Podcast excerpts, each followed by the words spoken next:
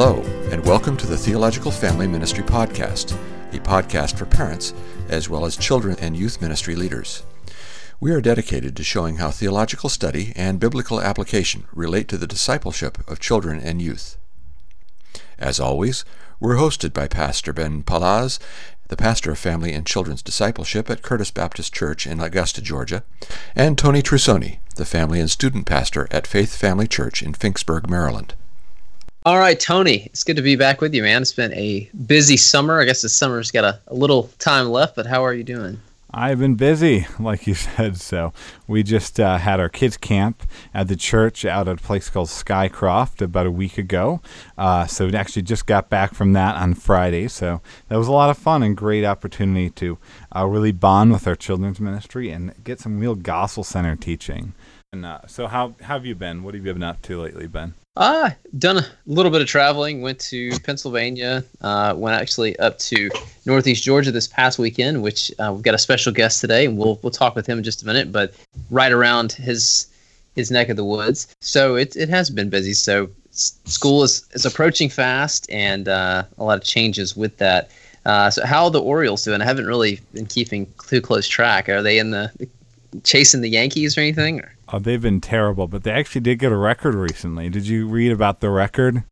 Uh, like record losses? Or? Oh, no, they, uh, they're in the history books now because they, for the first time since, I think, nineteen fifty-two, uh, they had a uh, not, a position player record a save. So, uh, and he, uh, he was a backup outfielder, and he never threw a fastball faster than fifty-four miles per hour, uh, which is incredible because, I mean, I'm terrible at baseball, and I'm pretty sure I could do that. your your Orioles just continue to have records of, you know, just lots of notoriety. Uh, yeah, the Braves are actually doing pretty well, so we'll see when it makes it to the postseason comes. But um, maybe if you guys well, need somebody to throw really slow pitches and get uh, some saves for you, you can make a trade with the Orioles.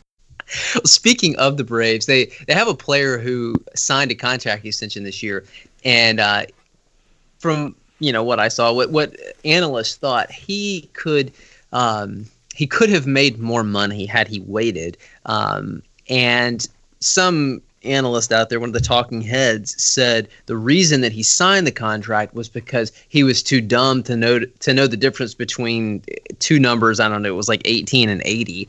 And uh, anyways, some people took issue with that because he said this guy knows like five languages, and you're you're insulting his intelligence. And it's That leads us into to the topic for today, which is Bible translations in young people. And this is an episode I've been looking forward to for a while now. And so we have brought in Doctor Kevin Burris. He's the Associate Professor of Old Testament and Biblical Languages at Toccoa Falls College, uh, which is Tony and I, that's our alma mater. Uh, but so how are you, Kevin? Doing well, doing well. Glad to be here with you today. Yeah, we appreciate you taking the time for us. Um And he teaches uh, Old Testament and Biblical Languages at Toccoa Falls. He's a member of the Society of Biblical Literature, uh, Evangelical Theological Society, stuff like that. He's been teaching there for a dozen years now, and I did not actually have him as a professor. Tony, you did, didn't you? I actually did not, so I never had oh, one of his okay. classes either. So uh, my wife I heard did. He was tough. That's what the word on the street is, so I try to keep that reputation so that it keeps the class size down just a little bit. So. That's funny. Less papers to grade. And we actually, the three of us went to ch- the same church for a while uh, when we were in Toccoa. So, but we again, we are appreciative of you giving us uh, your time. Uh, for this is important. This is just a fascinating thing to me. I've been interested in Bible translation for a long time. So, just kind of moving into the conversation, is Bible translation or any kind of lan- language translation, is it precise and exact like math? Because he also went to Georgia Tech, so probably likes math. Um, or is translation more like an art form? I would. say uh, a little bit of both on this. Um, I, one of the reasons I really like language is because there is a formula to the language, but there's also an art to speaking and listening and reading. Uh, so when you're trying to go from one language to another, of course, there's going to be a, a lot of um, nuance that has to be underst- understood. You have to understand the language that you're translating from really well, plus the culture and the language that you that you're translating into uh, pretty well. Plus that culture also. And um, throughout the history of language translation, especially even in biblical translation, you can you can see this um, this tension between just translating mathematically and mechanically and translating, trying to get sense and trying to get the overall uh, perspective and, and the, the meaning behind it, going from one culture or one language uh, to another. So it's a little bit of both, I think. That's good. Okay. Thank That's you. Helpful. So, and I've got the next question, and uh, it does feel a little bit weird to me on the podcast asking you these big theological questions, because I remember doing that in my security uh, uniform uh, when I was doing rounds and bothering you in the middle of a work day. Or maybe during the middle of a work night. I stayed pretty late sometimes. Yes, yes. I'm sure you remember that, so...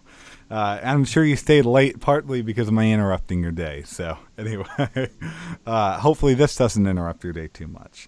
But what are some uh, complicating factors when translating from one language to another? Or are pretty much all languages identical in every way, shape, and form? Well, I think um, word usage and uh, cultural differences are the, the big barriers. You, you have this even within the same culture in different generations.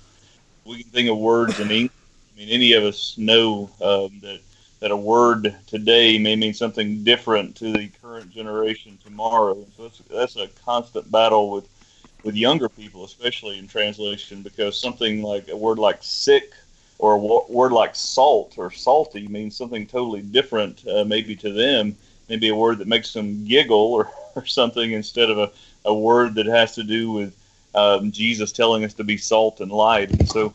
Uh, Even within the same culture, you have these um, differences. But within different languages, you just have multiple words for the same concept. Hebrew and Greek words uh, for love. There, there are multiple words for love in both languages. And there kind of are in English, but we just use love. And the Greek and Hebrew don't even mean the same thing. And so those, those are those are difficult concepts. Biblical times also, it's just it's so far away. It's in a different...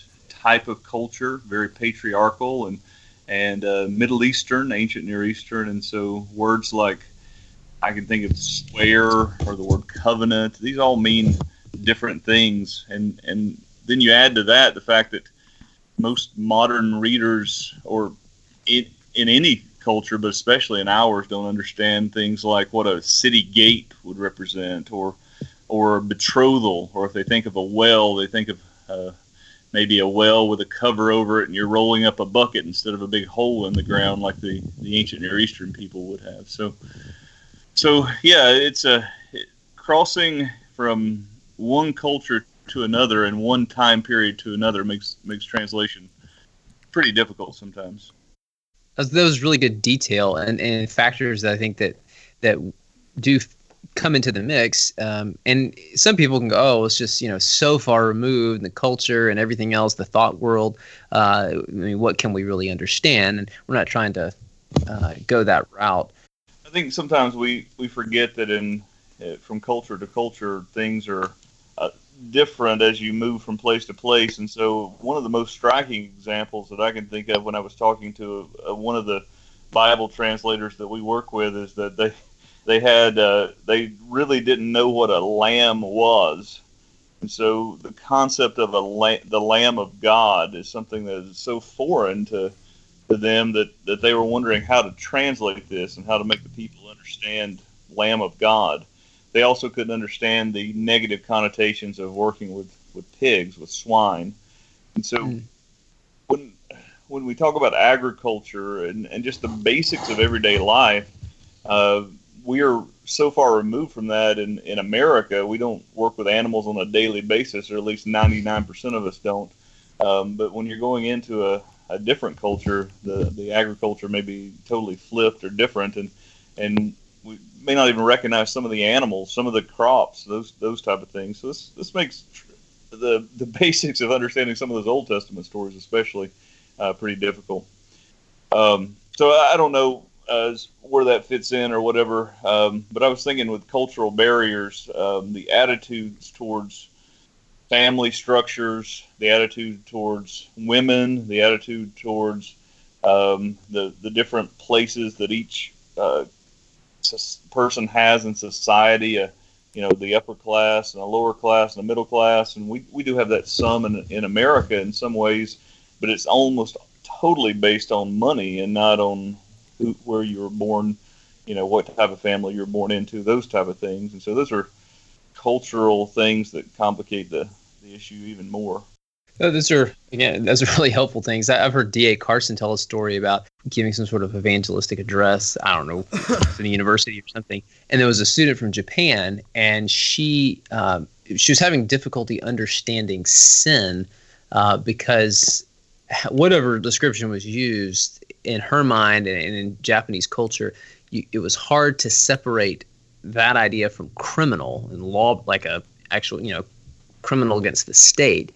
And so just having to reframe that um, in a way that would make sense. And so, I mean, you know, when we're talking about teaching the Bible to uh, whether it's children or youth, and, you know, they're concrete thinkers or developing out of that, uh, there's a lot of a lot of stuff that goes into it. And so as we're trying to choose a Bible translation, that's why we wanted to have this discussion today. Um, so you've mentioned gender a couple of times. So what should we think about the controversies surrounding gender and language? Like, you know, Um, give you a couple examples, like the N I V, the new N I V eleven, um, instead of using he, often if it's just kind of a generic masculine, it will use the one or, or they. Um, some translations will use brother strictly because the word is just, you know, strictly speaking brothers, but it, it intends to include brothers and sisters, um, or the sons of Israel. Some translations will change it to children of Israel. Uh, what are some guidelines that you think would be helpful for people as they, they look at that whole issue? Well, personally, I do like to be cautious when it comes to the gender translation and translate as, as closely as possible. So I like translations that, that stick more with whatever gender is mentioned in Scripture. But we do have to realize that sometimes the masculine is just used uh, like it used to be in our culture for both masculine and feminine. And that's not necessarily the, the case anymore when it comes to some of these translations. So there is some real value in gender-neutral translation at some points. Um, we're not, not living in a patriarchal society. Most of the readers and most of the children, hopefully they're being taught, but really most of the ones aren't going to understand an issue like sonship, or in the importance of being a son for inheritance or for the family name, or, or those things. And so uh, there is some value for certain types of things, uh, like maybe I'm thinking more for a woman devotional reading whenever it talks about being the children of God versus the sons of God in terms of personal connection. May not be necessary for everyone, but, but there is some value there, and some translations are pretty responsible with this. Um, some versions of the, uh, some variations of the N I V, as you know, go a lot more extreme in terms of um, the gender translation. So I, I just look at non-negotiables when it comes to translations, and uh, when it comes uh, to the things that always cross the line, it's almost always whenever there's some sort of gender-neutral translation when it comes to the Godhead. Uh, God is not a male or female, obviously, but he's chosen to con- consistently reveal himself with masculine images and masculine pronouns, and so we need to refer to God as Father, not mother or parent, and Jesus definitely needs to be the Son, not a daughter or even just a child. And so when it comes to even prophecies about those things, and, and Jesus is self-referent to, as the Son of Man, uh, as his addressing God the Father as Heavenly Father, not Heavenly Parent or something like that, um, we need to make sure we draw a line there and say, well, God's chosen to reveal himself here. There's nothing gender neutral about that at all.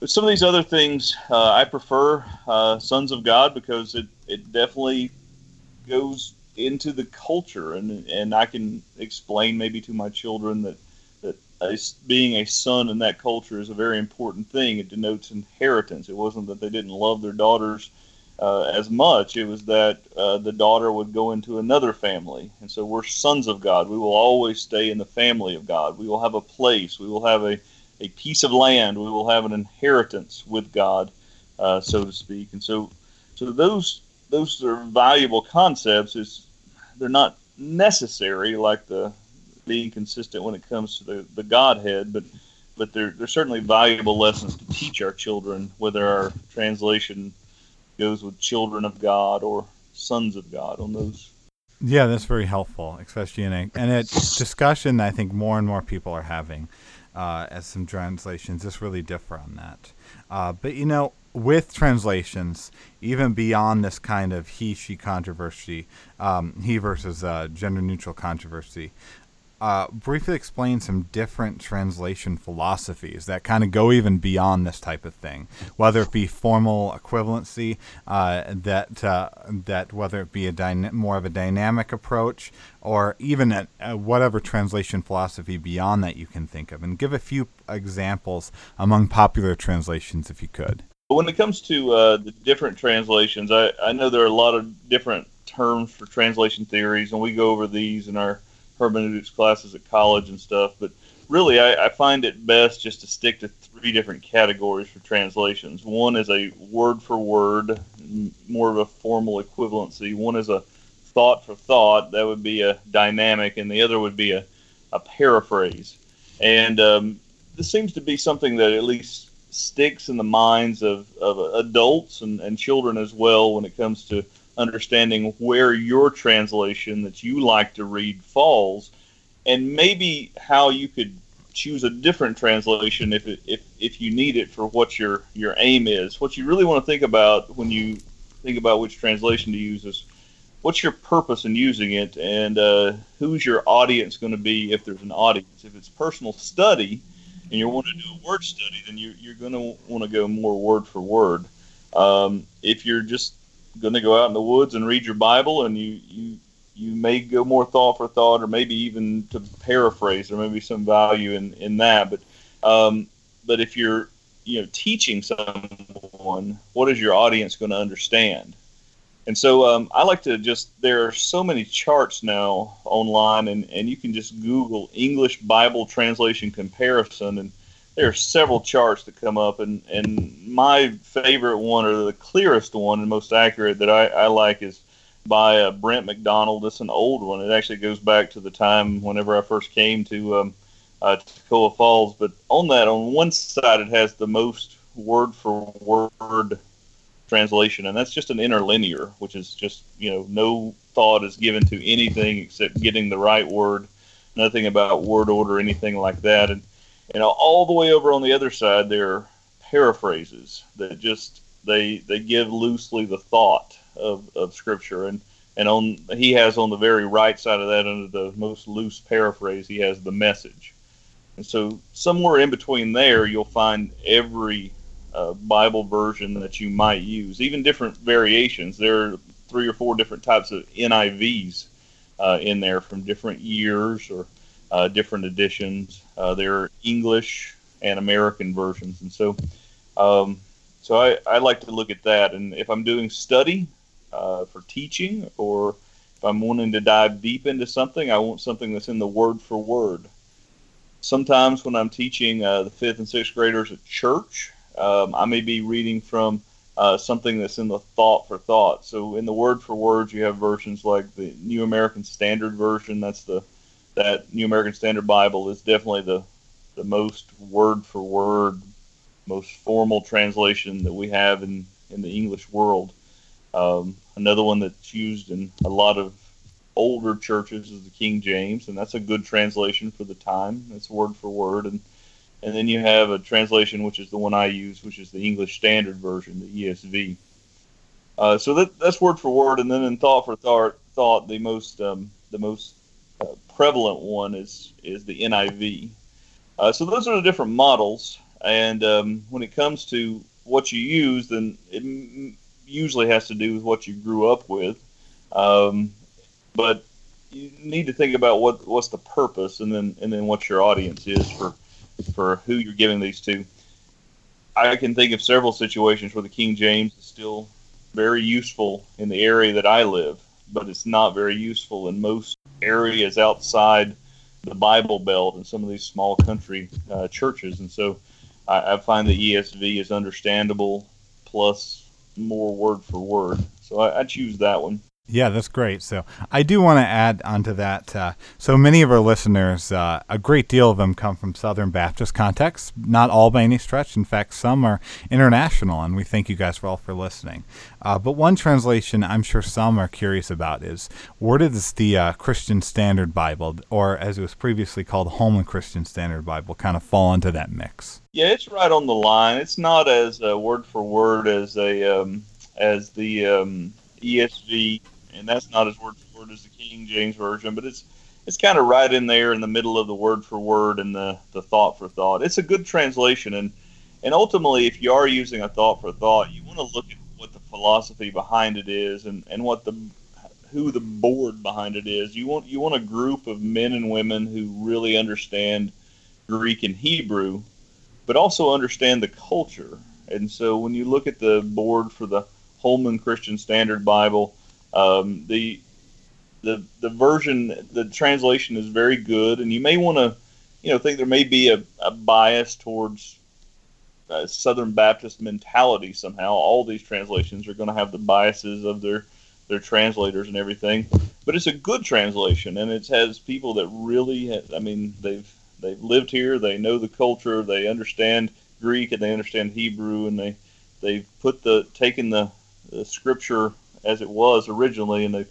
they've really done a good job of, of putting it into modern language. I, th- I think it's more on the thought for thought. It just crosses that line barely, but it's it's a good translation. And it's helpful in just being specific. So uh, the, the information you gave us there, it was very helpful on just how translation philosophies uh, work and their approach to, to bringing something that means something in one language and, and trying to as much br- as possible bring all that meaning into another language. Um, so is there a perfect translation philosophy or a perfect Bible translation? Because uh, there are some people, you know, they, the mentality is, well, word for word, uh, because you're getting all the words over, and so therefore you must be faithfully conveying all the meaning. There's others that would attack that approach. And so is there a perfect way to, to do all this and put it all together in a bound copy of the Bible?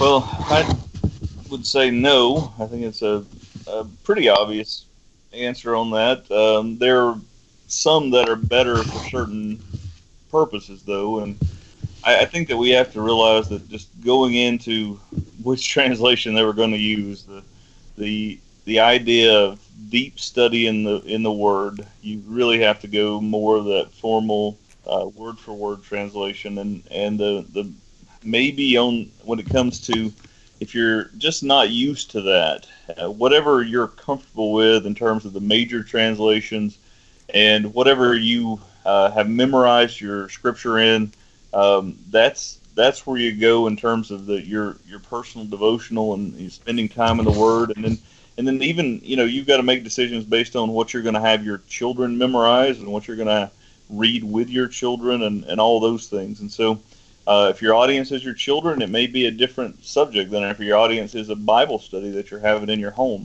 Uh, so, so I'd say there's not a perfect uh, method there, and it's it's good that we have different possibilities when it comes to Bible translations. Even back uh, in in the time of the early centuries of, of the New Testament, there were differences in which Bible people had to read in terms of the Greek Old Testament. There, there were three guys, Aquila, Aquila, Symmachus, and Theodotion, and and it was amazing that Aquila was like the N A S B, and he translated very literally, and Symmachus said, no, no, no, he, he did not like that, and he went uh, very thought for thought, and then you have Theodotion, who's in the middle, trying to combine the two of those, and people always argued over this, and, and this is where we get the, the Septuagint came from. It's just a you know, a, an attempt to, to make the best of all those worlds, and, and all of them fall short a little bit, just like all of our, our human efforts are going to fall short a little bit, but God is faithful through His Spirit to get, get the main idea, the main message, and, and, and the words, the, the true words of of God through to, to our hearts uh, in these translations, if the people are faithful in translating. That's a helpful point, because we're we're not Muslims. We don't believe that the Bible only is in Greek and Hebrew and Aramaic, uh, that it can be translated and be helpful to His people. So, yeah. Now, we can safely say that the Lord, by and large, intended Scripture to be understood by its original audience. The words of Scripture are also the very words coming out of the mouth of God. Uh, how do these factors then influence our translation choices? I think the clarity of Scripture, the perspicuity of Scripture is, is really important. We we know what Scripture's saying, and and we want to be as faithful as we can to that. And and so this is why we have the, the, the variations in dynamic versus uh, formal translations, word for word versus thought for thought. Um, we can go too far, you know, in, in that, I think, sometimes in terms of how far we go in in the the paraphrase direction. But um, it just, when it comes to interpreting uh, uh, Scripture, uh, you have to keep in mind that it is the Word of God. You want to be faithful to it, but it, it is something that needs to be understood. And so it's just it's a lot of hard work to understand the original language, the original culture, and the target language and the target culture. A lot of modern wars, when it comes to maybe some those that are more strict in their translation and, and some of the things that are happening in places like Wycliffe and stuff, um, come because some people value the, the strictness and the word for word more, and, and some people um, value the the target language more and think that one's more necessary than the other. But really, really both are necessary. And there has to be a lot of prayer and, and humility in this, in terms of how you're going to be consistent, how you're going to represent the Word of God in a way that that uh, can be understood by the audience. That's good. So uh, some favor use this transitioning kind of in the actual use in churches and homes.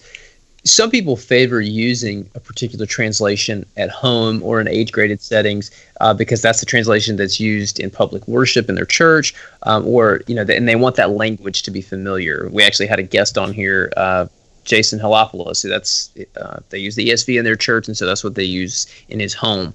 Um, others, though, favor using more readable translation at home or in, in an age-graded setting um, if, say, they, they use something more like the E S V or the New American Standard uh, in the, the public worship service. But uh, and some just maybe haven't given much consideration to it. Uh, what would your thoughts be to that? Well, uh, again, I, I think um, you're going to have to decide what are you reading. If you're talking about the parents in this and what they decide to use, what are they reading? First of all, the parents have to be reading the Bible, and they have to be reading it in a you know a, a way to, to grow in their relationship with God. And then they have to decide, okay, well, that's probably for me the translation that I'm going to use when talking to my kids, because I'm trying to read through the Bible with my son who's a little bit older, and and read more slowly too, and let her read some with my daughter who's a little bit younger. And I've used the E S V for twenty-something years now, since it first came out, really, and and I like it, and and I've still got some remnants of King James from my, in terms of memory and stuff, but but really that's that's what I read. That's what I, if I'm listening to the Bible, I listen to the E S V. If I'm reading I, in English, I, I read uh, the E S V, and so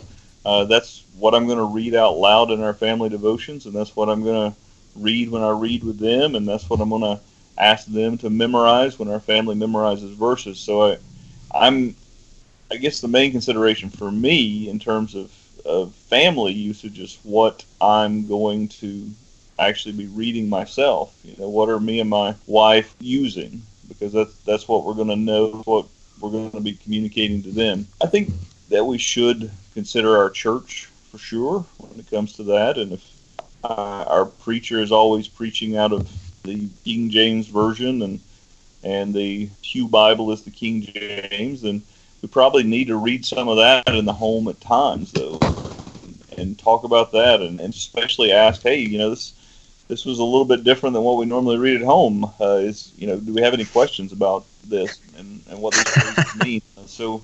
So you, you've got to talk through it if it's a different translation that's used in your home, is that you use in, that is used in the church, or maybe in a private school setting, or, or whatever. But uh, I think the first consideration is what do what do the parents use. Okay, that's uh, I I didn't think you'd necessarily go in that direction, but I think that is a helpful way to look at it. Yeah, really good. So, and I think it really affirms a lot of what we're trying to do, which is instill the parents are the primary disciplers. So even you know in that relation to the church, so that's really helpful.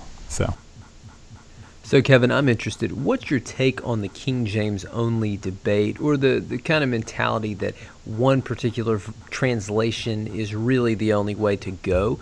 And what might you do in a situation of ministry where uh, someone holds to that, and it's something that you need to be aware of and sensitive to? This still happens in college. We'll, we'll be reading, and someone will read from the King James, and, you know, seventy percent of the people there now have never heard reading from the King James. And so, it's a shame. Just They just, you know, freak out. Uh, uh, you know, it's a person reading. So it increased awkwardness. I think you have to be sensitive to what the, the situation is, but but I, I do encourage multiple translations in terms of, you know, looking at something. If you're only reading English and the Scripture is written in originally Hebrew and Greek, then I, I encourage the use of a few translations, and, and I would do that. I don't I don't want someone just reading the E S V. Um, Joshua, uh, my son, has a has a um, Holman uh, Christian Standard Bible, and he uses it for some of his um, study. That's his study Bible versus the Bible that we usually read from and stuff, which is the E S V. And he can notice little differences there, and he can say, "Hey, what, what's this, why is this different?" and and we can talk about that. Um, so it actually promotes Bible study to, to use a couple of different ones. Yeah, that's good. And it's a shame because King James is such a beautiful work of art.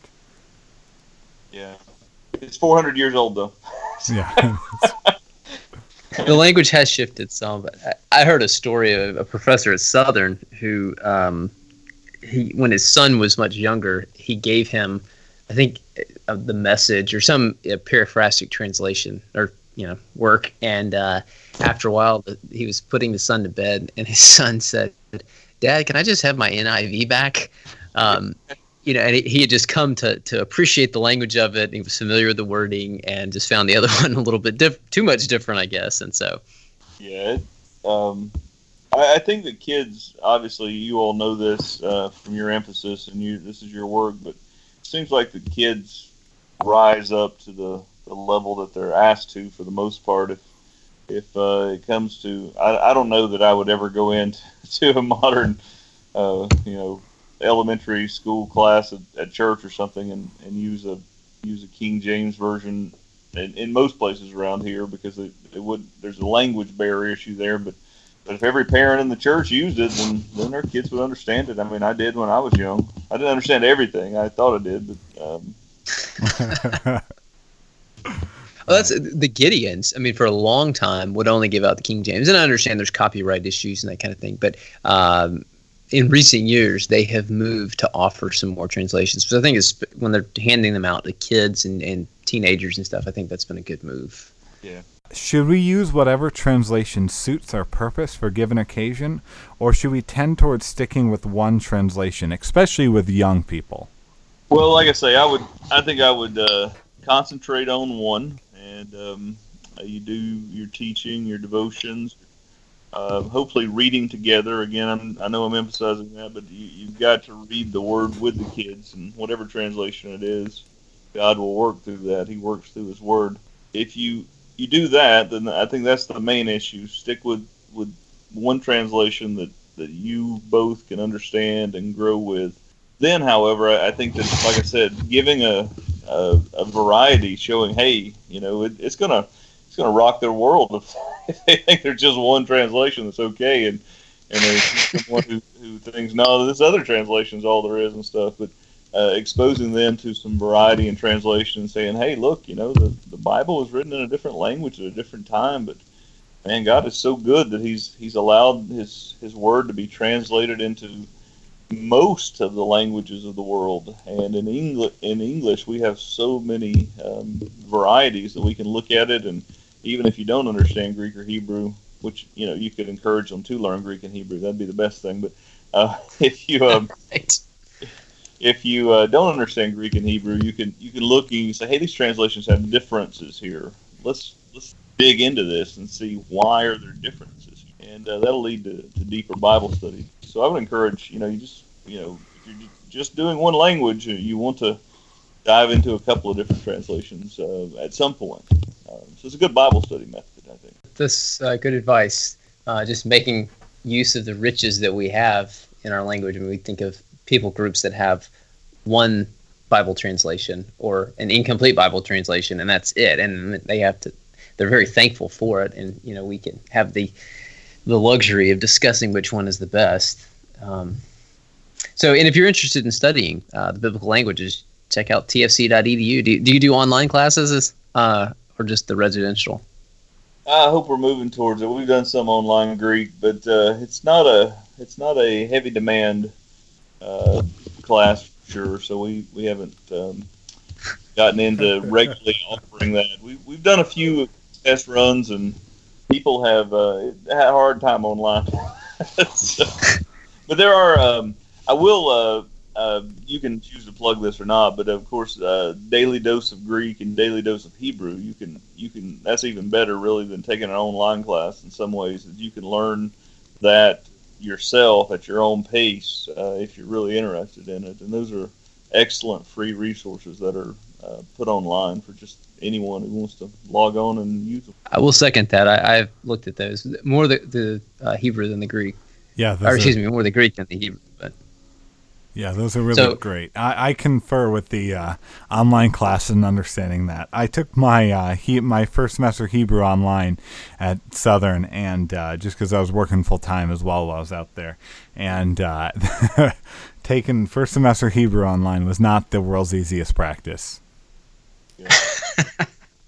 Yeah, I remember sitting down and working on some of that with you, and I was thinking, man, I would not have tried this online.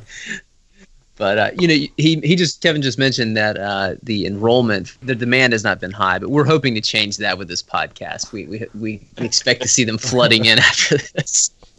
Yeah, a lot of demand for.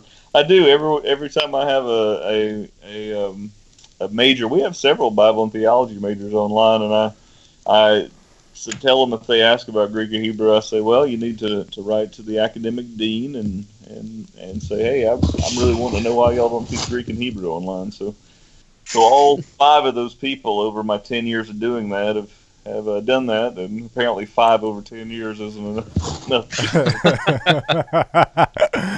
Keep that. So, what are some? We're kind of bringing this conversation to a close. What are some guiding principles that parents, as well as children and youth workers, should consider when they're teaching, they're promoting scripture memory, they're they're giving a Bible to a young person? I mean, let's say maybe they're an, uh, just a new believer themselves, and they really, I guess in a lot of this conversation, we've been assuming someone has a Christian background and they're familiar with the, some of these different debates.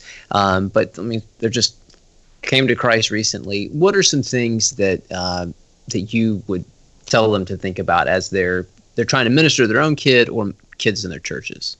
It's a, it's a hard question, but I, I would tell them, we, we talked about the, the scale of word to word, word for word, all the way over to uh, just a paraphrase translation. And so I would I would look and see whatever, where your translation falls on that scale first. And then you've got to really just think about the target audience. We apologize, but due to some technical difficulties, we lost part of the response that Doctor Burris had at the end. In that, he explained he's not too strict on picking a translation to give to children, to youth.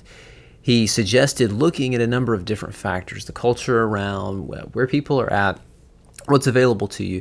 But the big thing that he continued to emphasize, as he did throughout our conversation, was raising the question, what are you doing to invest in that person? What are you doing? What are you going to read with them? How are you going to come alongside them to uh, teach them and help them to understand God's Word? And so we really appreciate his generosity in giving his, his time and his expertise. He's someone who's a professional biblical scholar who's teaching in a college academic setting, but he's also teaching fifth and sixth grade in his local church, and he has children who are middle school and younger. And so he's in both worlds. So uh, thanks again to Doctor Burris for joining us, and we hope this was a blessing to you as you seek to teach and to pass on God's Word to others. Thanks for listening. Thank you for joining us for this episode of the Theological Family Ministry Podcast.